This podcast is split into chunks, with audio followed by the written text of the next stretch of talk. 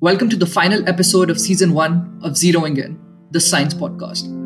I am Naman Jain, and hosting this episode with me today is Prakhar Agarwal, who is an aerospace engineer and has been working in ISRO as a scientist for the last nine years. He is also a graduate from the very first batch of the Indian Institute of Space Science and Technology and is currently pursuing his advanced masters at ISAE SUPAERO in Toulouse, France.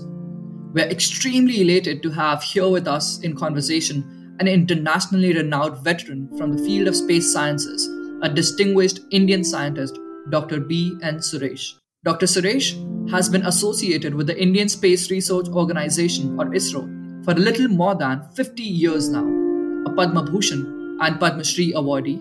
For his riveting contributions to the country's scientific and technological growth, he has closely seen and shaped the Indian space program almost right from its very beginning presently serving as an honorary distinguished professor at the ISRO headquarters in Bangalore, Dr. Suresh was formerly the director of the Vikram Sarabhai Space Center in Trivandrum, formerly the president of the Indian National Academy of Engineering INAE in Delhi, and former member of the Space Commission of India.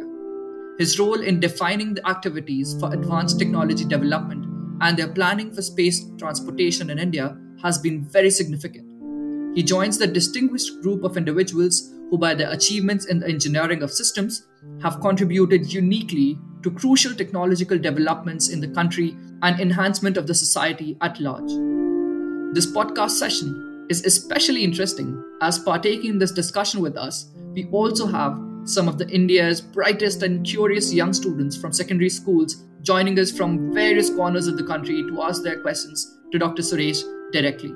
The schools participating with us here today are Kendriya Vidyalaya number 1 from Palakkad in Kerala, St. Xavier's Senior Secondary School Jaipur from Rajasthan, Nagarjuna Talent School from Hyderabad, Sherwood Public School from Secunderabad, Heritage Valley the Indian School from Shadnagar, Anjuman Islam Allana English High School from Mumbai, VMJ School from Madurai, Somalwar High School and Junior College from Nagpur, and Kendriya Vidyalaya from Barakpur, West Bengal.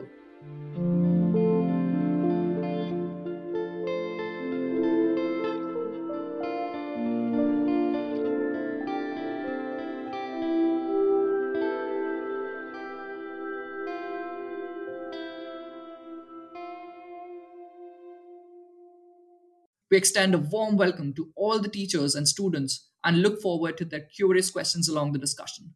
And of course, again, we would like to extend a very heartiest welcome to Dr. B. N. Suresh. Welcome, sir. It's my pleasure. Let me thank all of you for organizing beautiful session.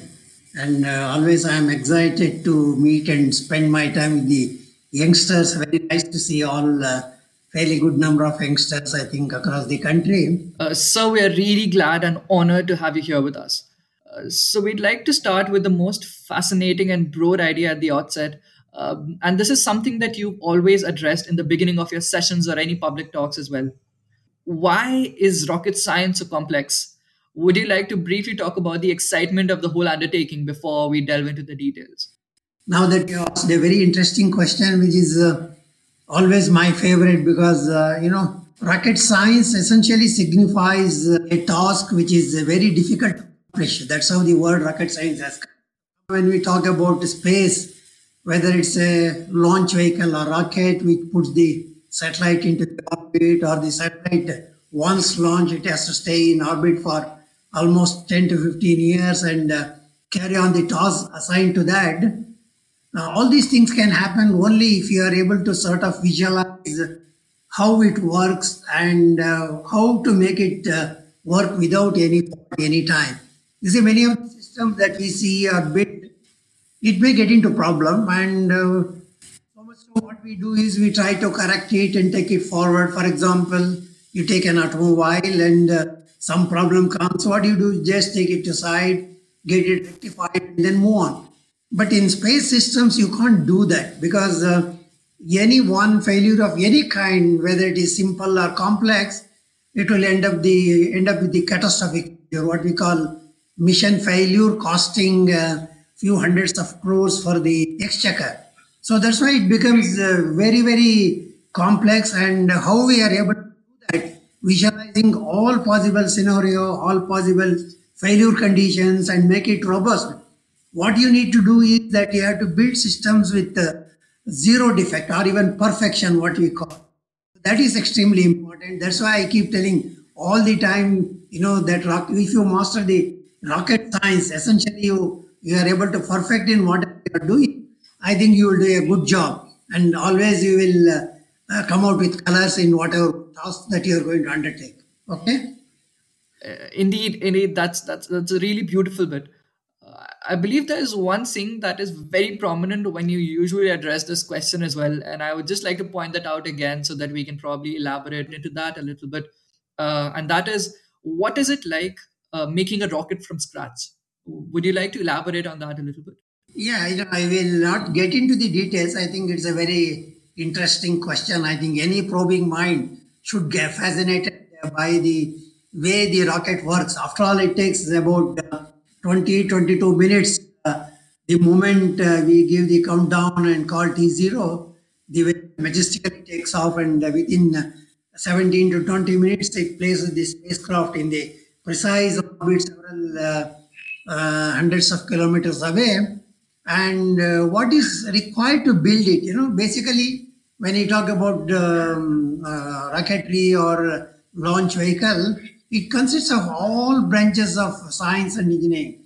I think what all uh, our young friends learn in their uh, school, college, and engineering, all of them you need to apply because there is what is called propulsion system, which gives the energy. Just like you have the uh, engine, which pro- provides the power to the car to drive. Then, of course, uh, you have the structures which houses the entire energy package into that.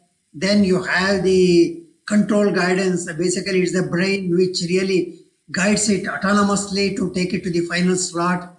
Then you have the mechanisms which separates the spent stages are thrown into the sea. Then you have uh, several several other components coming into the system. You know, if you really look at one vehicle, it will contain as many as uh, 400 to 500 electronic packages or avionic packages we call and uh, if you really look at the the wires that is in a vehicle top to bottom back forth if you really measure the length it will run into 100 kilometers you know something like 200 300 kilometers of wire will be running up and down so all these things require very meticulous planning very meticulous design more than that as i mentioned to you already the once you have a various disciplines, it becomes multidisciplinary. Not only multidisciplinary, it also becomes multidimensional.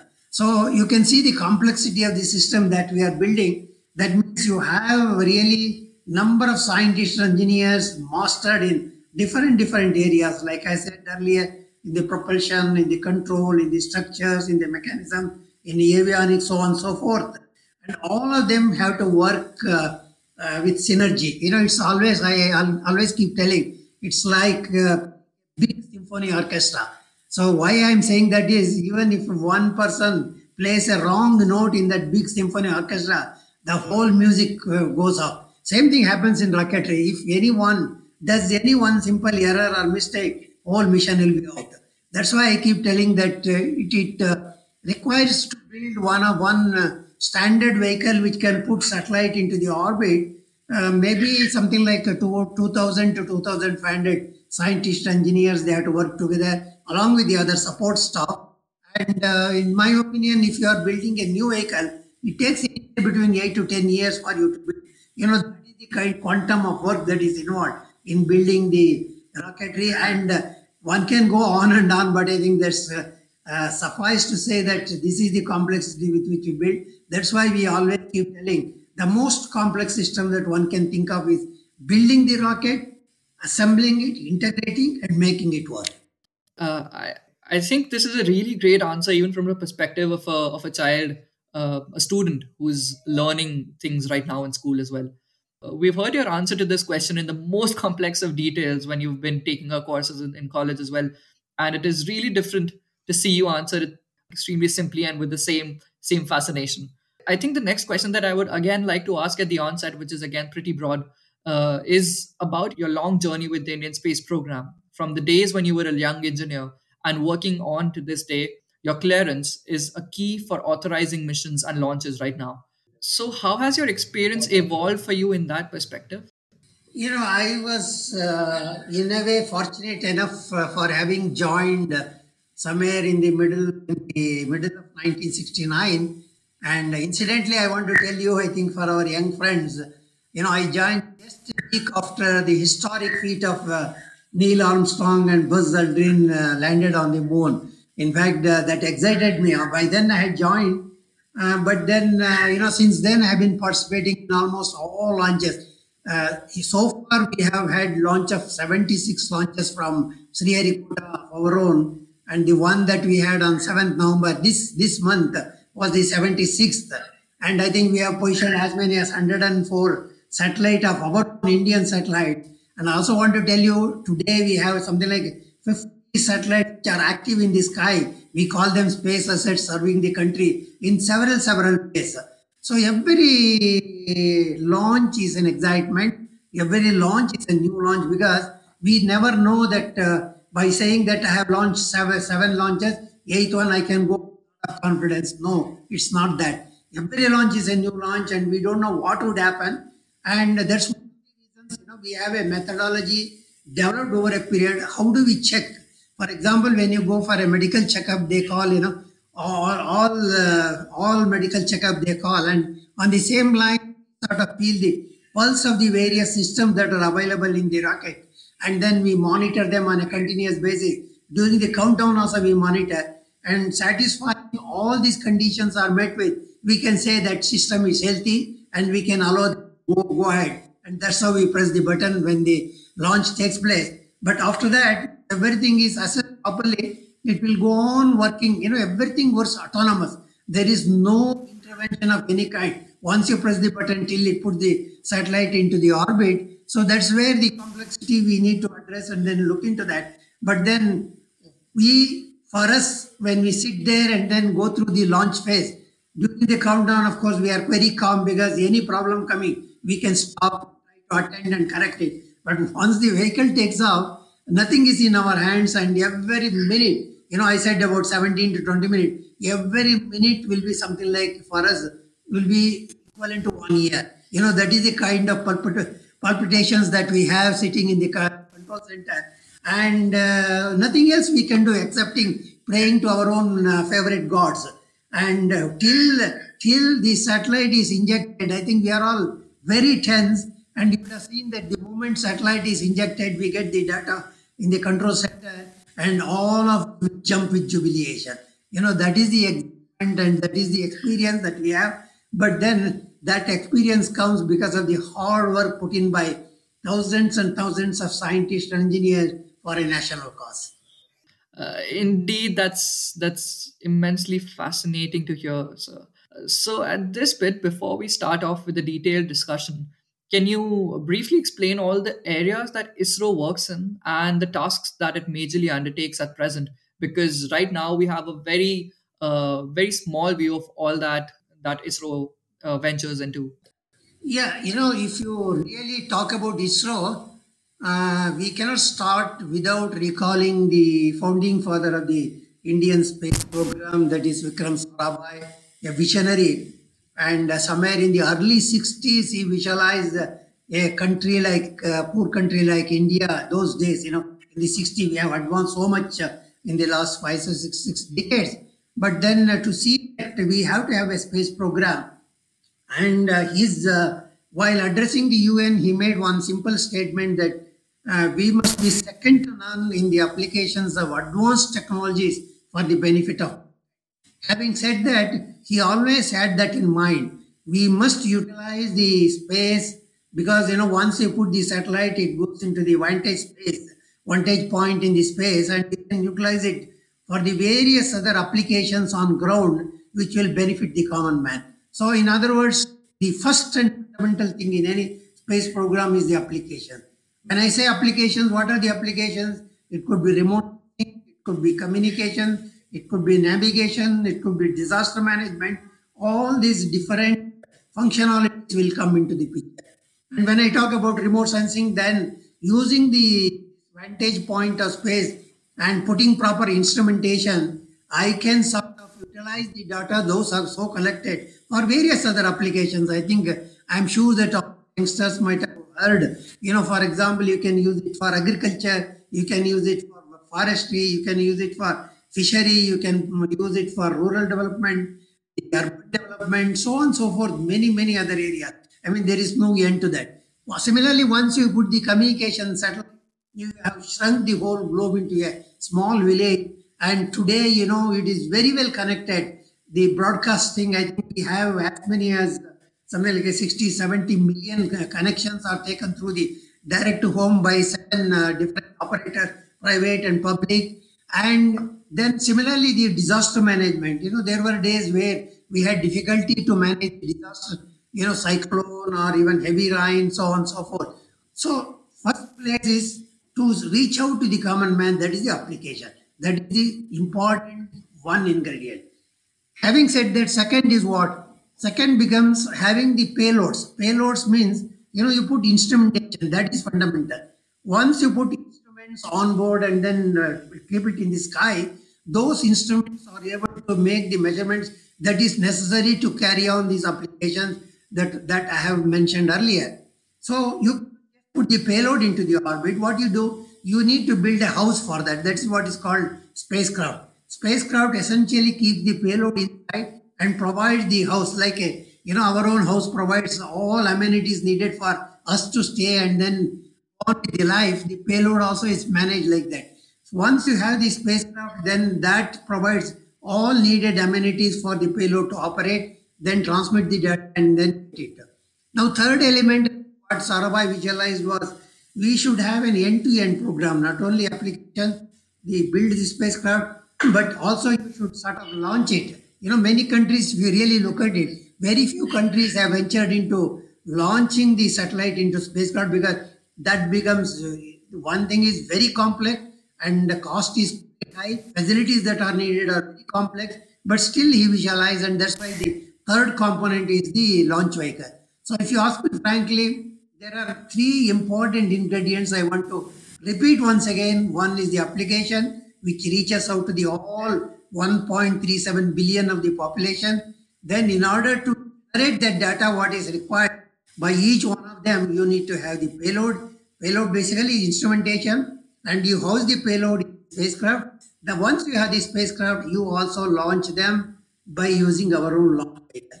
This support, of course, we have several, several other programs and all these activities are very well sort of organized and put it in different, different centers all over India.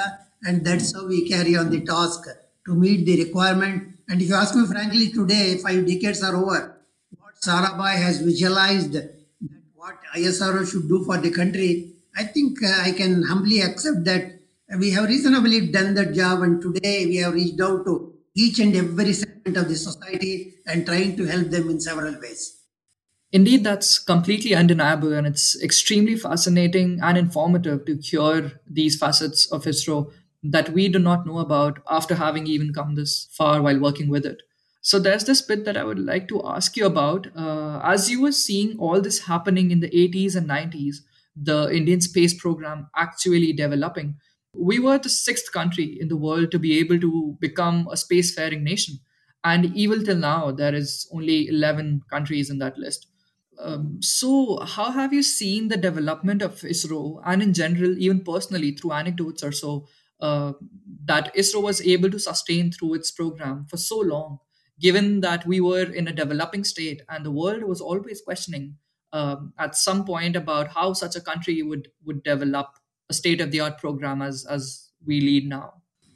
Yeah you know this is a very interesting question but then uh, a country like india you know if you analyze we are able to sustain how still we are able to sort of remain one of the competitive organization because um, I think the way in which I will get back to Sarabhai's vision who visualize that we have to align all our development towards the national development. I think uh, we have not departed from uh, that particular goal even today. You know, whatever we do, the majority of the tasks that we do, our launches, our missions, uh, we always sort of align to meet the country's demand, be it remote be it communication. You know, that's one of the reasons, uh, you know, although the uh, GPS is there and then GLONASS is there, uh, all of them are support us, but then uh, we know that for sure at the time of difficulties, uh, we can't depend on uh, global positioning system. Today, it's available in all our mobile, in smartwatches, everywhere it is there. But uh, under the difficult circumstances, they may just stop it. That's why you know we came out with our own innovative uh, way of doing uh, seven satellites in navigation, and today it is put into service. What we call as the navigator. So what is driving us is uh, really meeting the needs of the country and uh, today its application is increasing tremendously almost everywhere the automobile sector railway sector the fishermen using it. And i think also the the receivers are coming in a big way so that in the, maybe another five years you will find in indian mobiles uh, wherever it comes it will have the gps as well as navic so we can depend on our own. So what i'm trying to drive at is that uh, uh, demand keeps on increasing and the arena of our involvement also increases.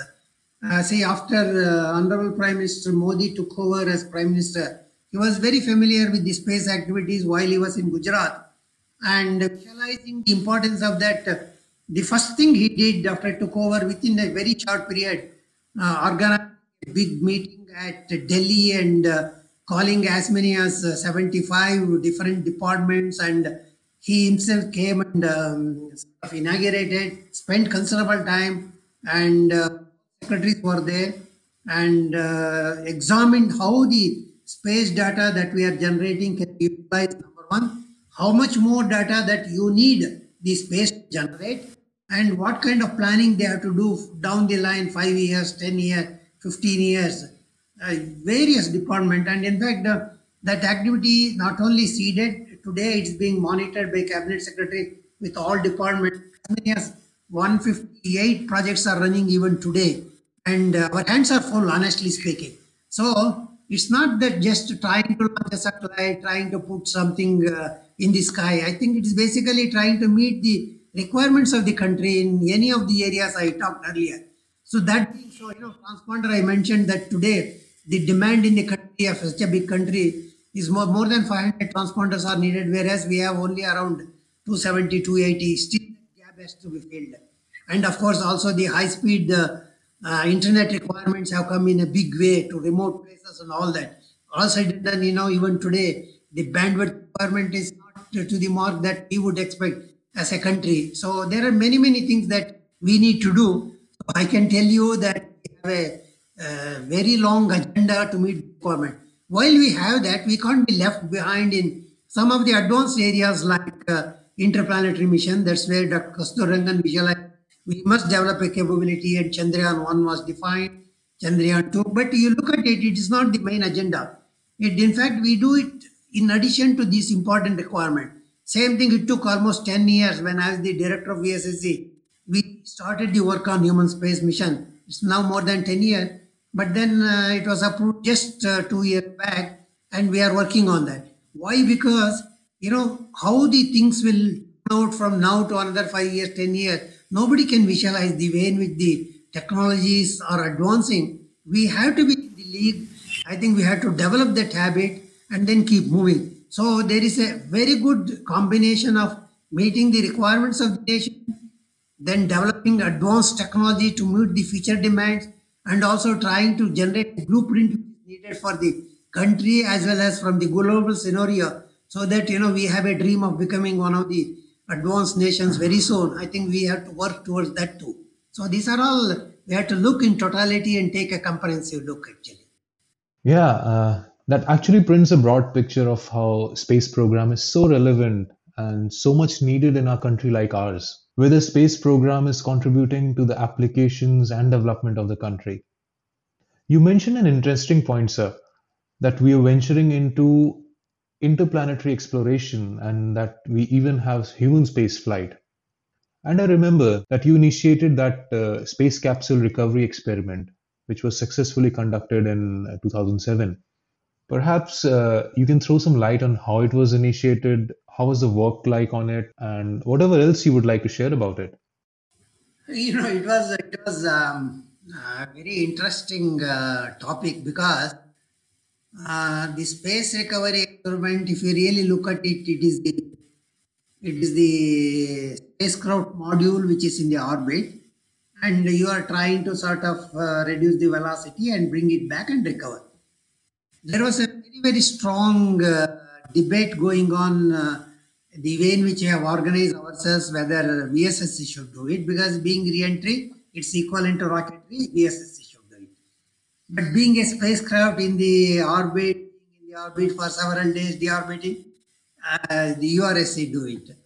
What happened that uh, somewhere in uh, 2004 or 2005, the then director of uh, VSSC, Dr. Srinivasan, was there.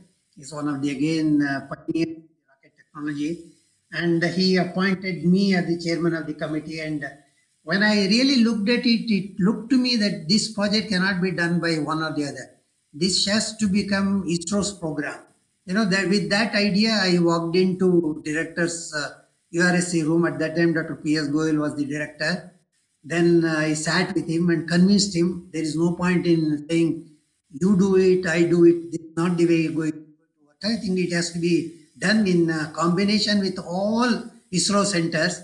For example, propulsion has to come from LPSC. The SHAR has to worry about the complete recovery operations. Satellite operations we have to do. And finally, we were able to come to some common agreement. And uh, Madhavan Nair was the chairman at that time. We went and told him. And then it is a big story. We all sat together, spent one full day, and then the baseline is whoever has made good advance in any particular technology, they will do the job, not X or Y or something. You know, when a simple example, the navigation guidance control, they had to work like a single unit. IISU was mastering navigation, they will do it. Then guidance, always uh, VSSC master, they will do it. Control, spacecraft control, more like a URSC will do it. You know, we distributed ourselves and uh, then uh, they put me to review the completely integrated technical aspects of that and uh, uh, the difficult portion here if you really look at it apart from all other things because it enters and then comes back it is subjected to the very very high temperatures you know when it comes through the atmosphere so you need some kind of a thermal protection system so that when it's subjected to that 2000 degrees uh, Celsius plus outside. Inside should be less than 67 degrees Celsius so that all the instrumentation, everything remains all right. And also you guide it properly and come to the point where you want to reach. Then also I told you the recovery operations, you know, have have the coast guards, you have to have the ship, all that. There are a host of technologies. Then we worked almost like a single team. I think the first project, if I'm correct, where uh, you know, the VSSC, URSC, Sriharikota, ISTRAC, all of them worked like a single team. And, uh, uh, you know, it, it, went very well. Uh, suffice to say that it succeeded. But what I would like to add, one thing here is, you know, country did not realize the importance of this particular mission, honestly. But, you know, I was representing uh, India in UN deliberations at Vienna. And uh, in the very first, that happens somewhere in the month of February. When I went and then made the statement, I myself was surprised. Every country congratulated uh, uh, India for accomplishing this uh, recovery so precisely. You know, we were supposed to come in a in an ellipse of uh, 50 by 70. We were right on the dot when we recovered. That was the kind of precise with which it was done. It was a very, very satisfying project and the globe realized how difficult it is to come through for the first time first attempt and uh, i further i want to add that those whomsoever uh, have heard this if you happen to go to Trivandrum, there is a museum available particular piece is kept there i think this is possibly the only piece which has come from heaven is available in isro that's extremely fascinating and inspiring to hear it very clearly strikes out in your conversations that ISRO has been able to find a real balance between healthy competition and teamwork. And this is what brings about successes. We've also seen in terms of teamwork uh, that ISRO collaborates with international bodies. And there have been collaborations in the past, and there must be some collaborations in the current scenario as well.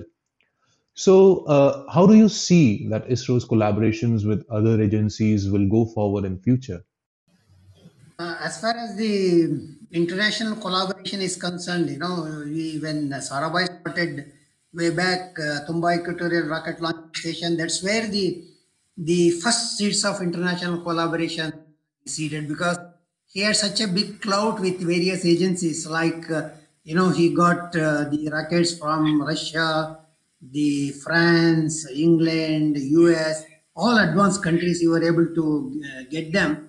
So that you know we were able to get the tracking we were able to get the launcher we were able to sort of assemble many things you know because by looking at it. So uh, that started i think uh, the particularly with russia our long standing partner continued i think all of you know that uh, we depended on Aryabhata, Bhaskara, their own launches, and our own cryogenic in GSLV3. Even today, and uh, even human space mission, they are helping us in several ways. So also with uh, US, I think we have joined hands, and of course the France. You know that our uh, the Earth storable liquid engine uh, we got trained there, and then uh, what we call as the Vikas engine is the really the help provided by them and uh, similarly, we had initially the gyros accelerometer, we got it from uh, several agencies across the globe. Uh, so we strongly believe that, you know, as we move forward and forward in the space arena, because it is expensive, uh, it's important for us to join hands and enhance the international uh, cooperation wherever possible. Uh, sometimes it's possible because it depends on the the, the geographical uh, partnership that we may have you know sometimes friendly sometimes not so friendly all these kinds of things will be there. So one has to factor all this and then move it forward. Uh, but uh, you know for example when international space station was done in fact we were not even invited. Maybe that's one of the reasons uh, kalam used to tell all the time you know strength respects strength. We didn't have the similar strength what we have today. But if they really visualize that they must have a similar program, I'm sure they will first uh, invite India for two, three things. One is we have the capability, we are economically competent, and our, our youngsters are second to none. And so I think all these things will factor. And then today, uh, that's why people are looking more and more towards India to join hands. And we also should do it uh, uh in a selective manner wherever it is advantageous to us. We can't simply the bandwagon and get in for the sake of it but we have to always look at the pros and cons and uh, the kind of relations we have with each of the countries and move forward. I think that paints a really interesting picture, and the whole view is quite judicial in the sense of taking the program sustainably forward. Uh, I think we can have uh, a question from one of the students at this point. Uh, we have the first question coming from Pragadishwar. Uh, Pragadishwar, can you please ask your question? Good morning, sir. My name is Pragadishwar. I'm from VMJ School, Madurai. Uh, my question is, what attracted you towards aerospace and avionics engineering after after uh, graduation from mechanical engineering? you know, I, I always believe that uh, when you go and join somewhere, whatever task given to you, I think you should uh, carry on. As scientist and uh, engineer, uh, what we learn in our school and colleges is really try to learn the task that is given to you, whatever is needed to be learned, you can learn. Basically, that ability we have to develop. So happened that when I joined uh, way back in 1969 and uh, reported for the task, I was given development of a control system which I had not studied, which I had not uh, seen I had not touched a computer, I didn't know anything about simulation because these are all the important things that one should have to to develop a control system build it and you should have electronics to control that. Then you have to have simulation to simulate that. But then uh, you know it it, it, it was little uh, uh, surprising to me and as well as you know disheartening because uh, what i have studied i am not able to use. But then uh, my boss at that time you know he simply made one statement look Suresh, you are all engineers you are sort of uh, uh, start how to do things new and take it as a challenge and do in the process something new. I think that is the that particular statement made me to really take on and then carry on the task. It took some time, but you know, in, in a matter of something like two to three months, uh, able to learn whatever is required of you to get started. And as you started moving further, you will get tremendous opportunity to learn many things, not only by reading the books, by interacting with your peers, by looking the similar tasks elsewhere. There are many ways of learning. And I would, it's a good question that you have asked because, you know, many times I have seen our young friends that they get fascinated by doing something in their final year or fourth year and they feel that, oh, I am specialized in this, I am not getting that job. No, I think you must be prepared to take any job that is given to you. That is the job of the scientists and engineers. Uh, sure, sir. Uh, thank you, Pragadishwar, for your question. Uh, we have the next question coming from Muhammad Ayan Khan from Mumbai. My name is Muhammad Ayan Khan and I am from Anjuman Islam Allana English High School. So my question is, why is so much money invested in space exploration? Yeah, you know, it's, it's another good question. You know, anybody who listens to talk on space, that is a question always one can expect. It's like a leaked question, I would put it that way. because you know you you are not realizing that uh, the money that we spend and the money that we are able to give to the country. There was one study initiated by the one professor shankar of uh, madras uh, school of economics in chennai. And he did it about 8 or uh, 10 years back. And then uh, you know that money that we are spending and then the amenities that we are providing to the country if you really uh, translate into real economics, he has um, concluded that every paisa spent, for every paisa spent, I think the space has given something like three to four paisa back to the country. That's three to four times. So you may be surprised how it happens. You know, there are many, very many ways of doing that. For example, today, the communication, the way in which we are getting connected across country and across the globe uh, how we are able to do that? Uh, you know, we have as many as 230 to 40 transponders, and demand is something like 500 transponders. All the broadcasting that you need for the various uh, requirements uh, in the country is linked by that. The financial sector, you know, all banks are linked through our own spacecraft. Then you look at the ATMs today, the, all ATMs are linked through our own uh, satellite connections Similarly, the share market is linked with that. So you can see that the our spread in several several areas have gone in a in a bigger way. You know that disaster management which is coming. I think all of you know that eastern coast. What happens is every year the number of cyclones they come because the geographically the it is uh, located like that. It starts somewhere in the Bengal and then you know anywhere it can strike from Tamil Nadu to Pradesh to Orissa West Bengal, uh, then uh, Bangladesh, Myanmar, anywhere it can happen. But then the way in which we have sort of come out with the technology development today, uh, in the about eight or ten years back, huge, huge uh, cyclone came and hit the Orissa coast. But the technology that we developed, also the understanding we have with the state government and other missionaries, so happened that uh, you know not a single life was lost. Same thing about 20 years back uh, when we had not advanced technologies like that. Than 10,000 people in same Orissa coast, they had lost uh, lives, not only human lives, the animal lives, many things.